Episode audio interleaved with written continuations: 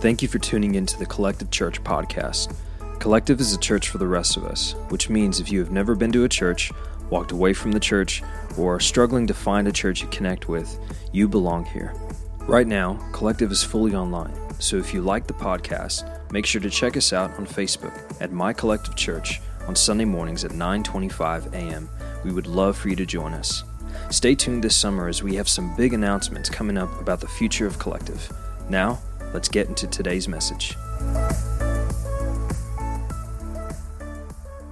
Yo, collective, good morning. My name is CT, and I'm one of our leaders here. I get to preach a few times a year, and I always look forward to it. And today is no different. So let's boogie and let's get after it.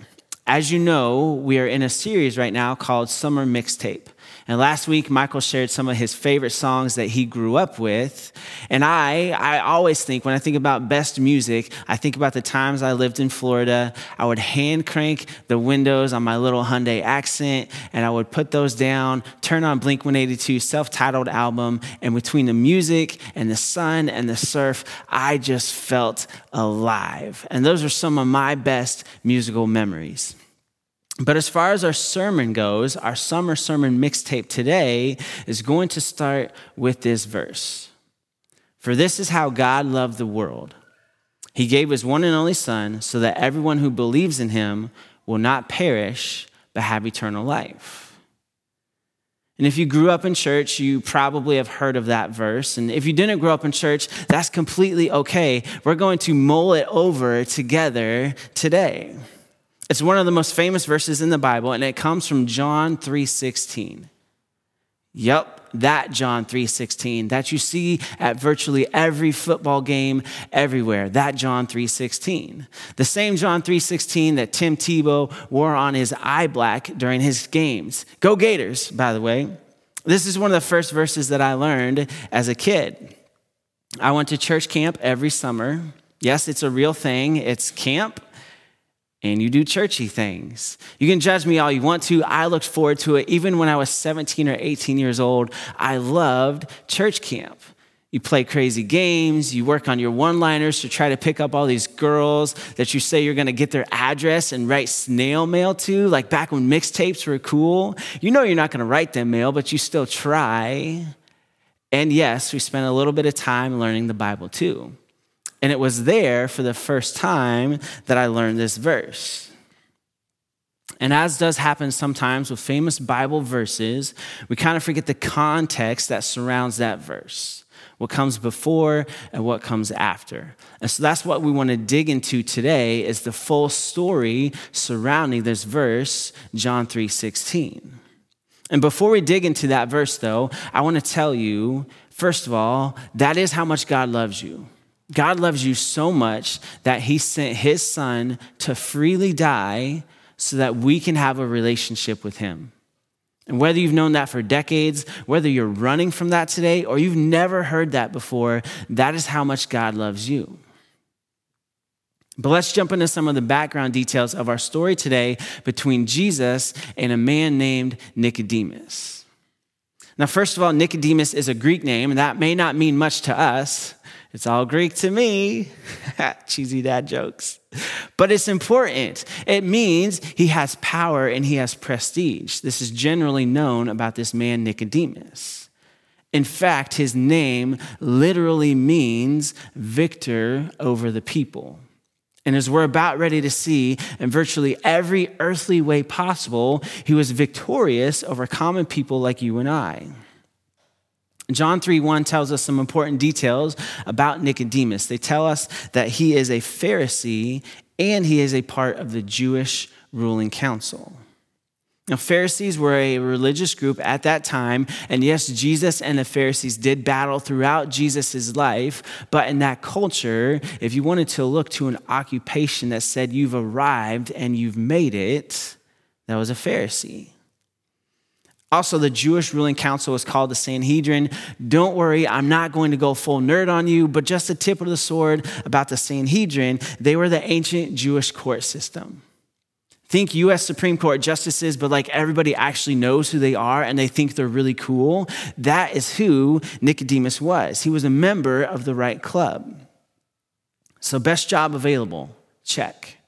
Supreme political power through the Sanhedrin, check.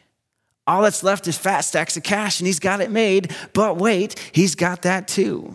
This same Nicodemus appears later in the book of John, chapter 19, and he buys somewhere between 75 to 100 pounds of myrrh and aloe to embalm Jesus' body after Jesus died. We don't have time to get into the significance of what that means, but one scholar said this purchase was extremely expensive. Another scholar actually put it into today's money, and it was somewhere between $150,000 and $200,000 that he spent on a burial process. So, yeah, he's got money, he has it all. The right job, belonged to the right clubs. This is who Nicodemus was. He's the equivalent of a wealthy businessman, a modern politician, and a celebrity preacher all rolled into one guy. And I think it's also really important to know Nicodemus had no major vices that we know about. His normal everyday life was normal. No record of abuse, no sex scandals, no political corruption. And maybe you can start to identify with that. Maybe you're living your life right now and really things are going pretty well. I mean, take away all the money and the political power, and you can start to identify with this guy, Nicodemus. It may definitely not be all of us who are listening today, but at least that's a portion of us listening. And despite everything he has, he still feels stuck. Something is missing. And he's not just some dude on a page in the Bible that I have nothing in common with. When I learn this about him, all of a sudden, Nicodemus becomes real because he's staring at me every day in the mirror. Because you know what it's like to be stuck, and so do I. Think about the student or the teacher professor who is thinking about education right now. Do I have to go?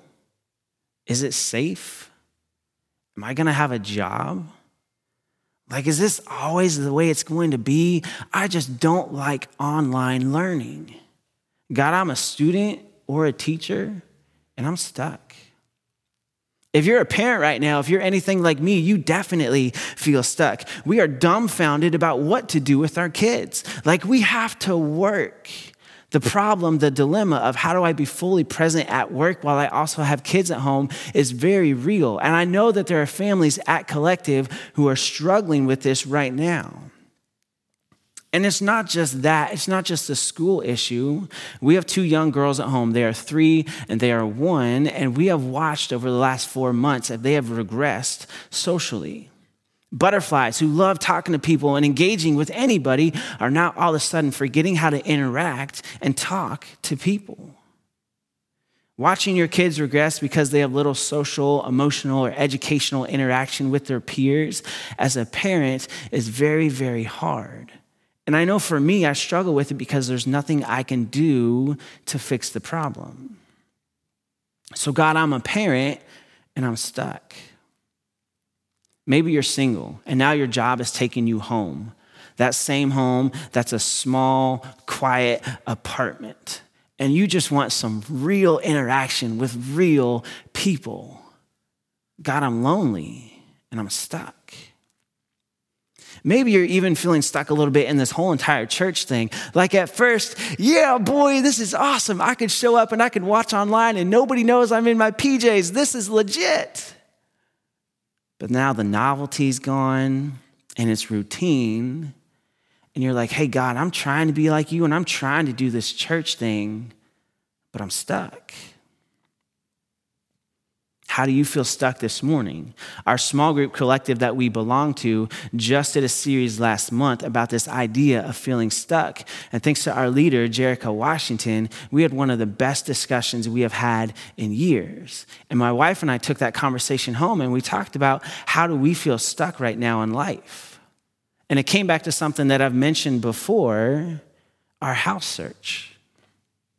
We have a rock star agent. He works very hard. He looks for us. We look. We've put in a couple bids. We've been outbid and we haven't had a house yet. And it's discouraging. But it's discouraging because the house search is tied to a much larger dream. We both want to adopt. It has been a passion that we have had since we were dating. Before we were even engaged, we talked about how cool it would be to one day adopt a child and bring that child into our family. We know the timetable is one to two years. We know it's a mountain of paperwork. We know it's incredibly expensive, and we don't know how we're going to pay for it. But it's a passion that still exists, and it's something that we feel called to do. But in the apartment that we're living at right now, we fear that we will not pass the home study and not be eligible to adopt a child. God, I'm trying to find a house right now because we want to grow our family, but I'm stuck.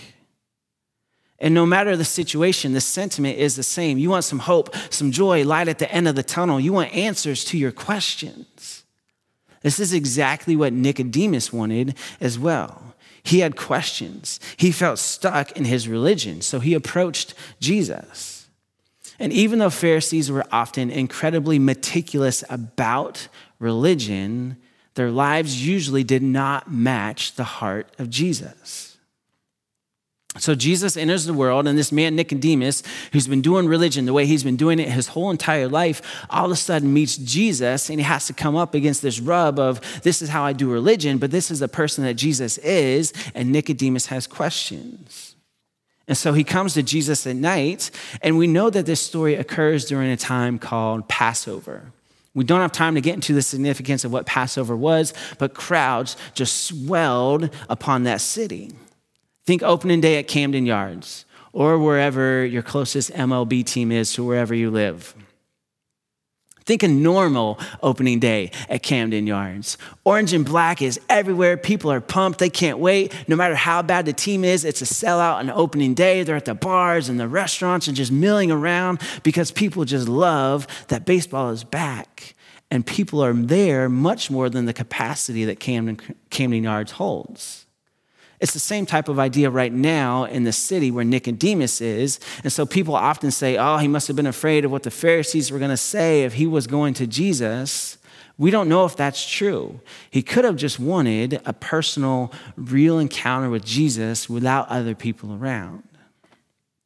But here they are in the dark, two men, Nicodemus and Jesus. And check this out. This is John chapter 3, verse 2. After dark one evening, he, Nicodemus, came to speak with Jesus.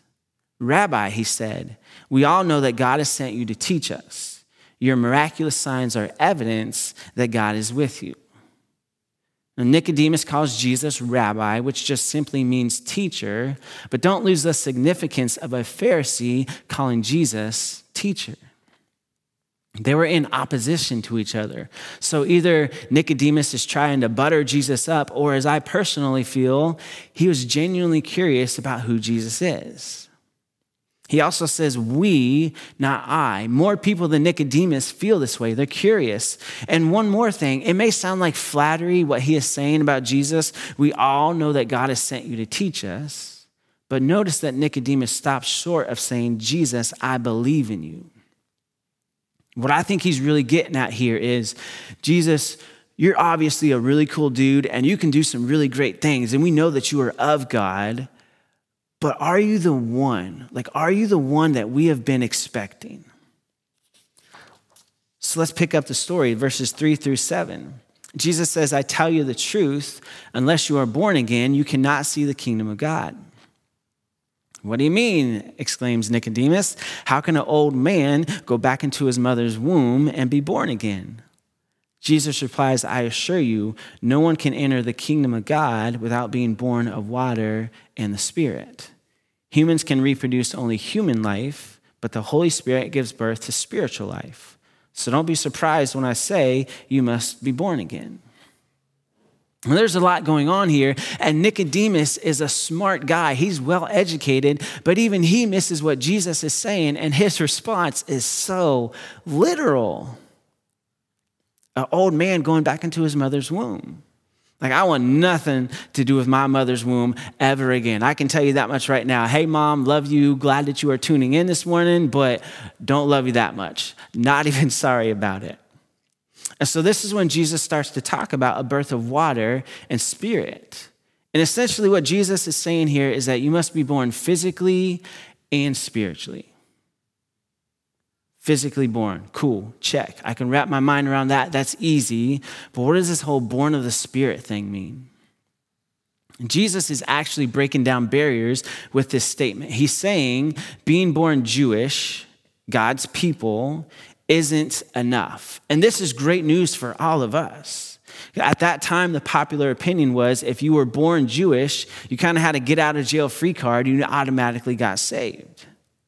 But Jesus is saying you don't have to be the right person. You don't have to be born to the right family or into the right tradition or the right nation. It doesn't matter who you are, Jesus' invitation is for everyone. He's also telling Nicodemus, hey, no amount of being a good person, being a Pharisee, a member of the Sanhedrin, all of that stuff, none of that can save you. You can't do it on your own. What really matters is if you have your own personal spiritual birth as well.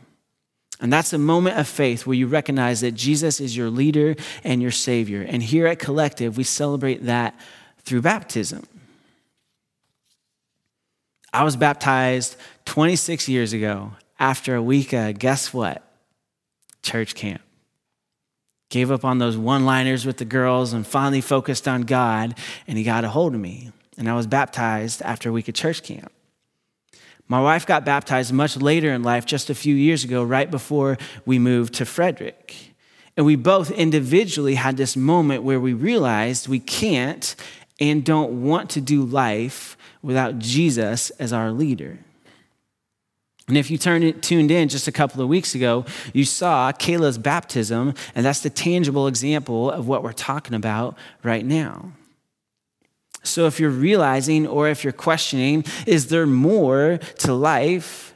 If you want to be spiritually alive, check off the baptism box on your connection card. It's, in the, it's a link in the comments. You can find it there. Our staff would love to have a conversation with you. But this leads directly into our first application point of the day the story of Jesus and Nicodemus. How can I apply that to my life right now? And the first point is this Jesus is your ultimate unstuck. I know that may sound a little strange and it might not even be grammatically correct. Hey, I'm a communication guy, not an English guy. Jesus is your ultimate unstuck. Sure, you can get out of whatever's right in front of you. At some point, someday, we are going to buy a house. The coronavirus is going to be over. Hopefully, you're going to find a babysitter or a daycare provider for your kids. Maybe it's financial trouble. At some point, that's going to go away and that's going to be gone. And if it's not one of those things, we all have something in life that makes us feel just a little bit stuck. And when that's gone, it really is legit and it's great. We feel better, we sleep better, life seems a little easier. But then that next thing is just going to come along.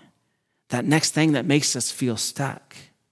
Life has trials, whether you're a Christian or not, life has trials that make us feel stuck. However, there's a bigger picture. It's my sin and it's your sin. Sin is very simply negative actions that we take that separate us from God. And as was briefly mentioned before, there's nothing that we can do on our own to get right with God. Jesus died and rose again so that we can have a relationship with God. The entire story that we're talking about today leads up to this fact. Directly after this interaction between Jesus and Nicodemus, John, our author, writes down this famous verse, John 3:16. Check it out one more time. For this is how God loved the world. He gave his one and only Son, so that everyone who believes in him will not perish, but have eternal life. If you truly want to become unstuck, accept the free gift that Jesus offers. The second application point is getting unstuck takes time. This is not fun. You may not want to hear that, but it's definitely something that we should acknowledge. The middle of March, when this pandemic started, seems like a long time ago, and it probably feels like ages ago. But there's a lot of examples of people in the Bible having to wait a long time for things that they wanted. There's a guy named Moses. He didn't find his calling in life until he was 80 years old. There's another guy named Abraham. Abraham is considered one of the heroes of the Bible, and he didn't become a dad until he was 100 years old. Jesus himself spent 40 days and 40 nights in the desert by himself with no food and no water. And I'm sure there's possible points in time in that 40 days and nights he felt stuck as well. And you may not know the biblical examples, but you definitely know the examples from your own life. Maybe it's a sickness from a family member. It could be growing up and becoming a real adult and trying to figure out what in the world that looks like. Getting married. We all have examples of waiting longer than we want to. And I don't know why sometimes God waits so long to answer our prayers or sometimes it seems like he doesn't answer them at all. But I just have to trust that God's view of perfect timing is much better than my concept of timing will ever be. And sometimes it takes time, but it's hard. But God waits for us too. Oftentimes, longer than He wants to wait for us to realize that we need Him. I mentioned it earlier, but Nicodemus is a guy who ponies up a bunch of cash to embalm Jesus' body. And you don't spend that much money on somebody unless you truly believe who they were and what they stood for. I'm sure Jesus would have loved for Nicodemus to just get it in that conversation. The light bulb goes off, his trajectory of life changes, but it took a while. God was willing to wait for Nicodemus and He's willing to wait for you too. Our third application point this morning is own your growth while you wait. We like to say around here that you are ridiculously in control of your own decisions. And I'm just going to talk to the Christians for just a second, those of us who believe in Jesus. If we are waiting for God to show up in some type of specific way, if we want Him to move for us, we should be leaning in more. We should be praying more. We should be reading the Bible more. As Michael talked about last week, we should be meditating more. And I'm saying this to myself right now, maybe more than anybody, because I've realized in the last few weeks this is something that I need to take to heart because I'm taking this very specific ask to God and I'm wanting Him to move in a major way so that we can start this adoption process. And I'm talking to myself, but I'm talking to all of us. You are ridiculously in control of your own decisions. What are you going to do with the time while you're waiting? And how can you use this time to grow in your relationship with God and with others? Own your growth is one of our key values here at Collective. We love the phrase, we have preached on it in the past. Continue to read, to pray, to invest, to serve, and give. Simply put, Continue to show God how much you care while you wait to hear from God. Four days from now, my wife Rachel and I have a two and a half hour long virtual meeting with our adoption agency. We decided to take action while we wait, and it is super exciting for us. We are officially in the adoption process, and that is awesome but it's also pretty scary. And honestly, it raises a bunch of questions that we don't have answers to. But we decided we were tired of waiting. Honestly, we waited far too long to get started. Own your growth while you wait. Let's pray. God, we love you. We thank you that you are a God who understands what it's like to be stuck. We thank you that Jesus had encounters with real people just like us who were stuck because Jesus gets it. He understands our emotions, knows our feelings, knows our big desires. God, I pray that we take those to you, that we're honest about the things that are weighing heavy on our hearts and our minds, that you give us patience while we wait to hear from you. And God, I pray that we do our part, that we show you how much we care while we wait for you to speak to us. Thanks for being here this morning. Thanks for this church and everything that's happening in this city. It's in your son's name we pray. Amen.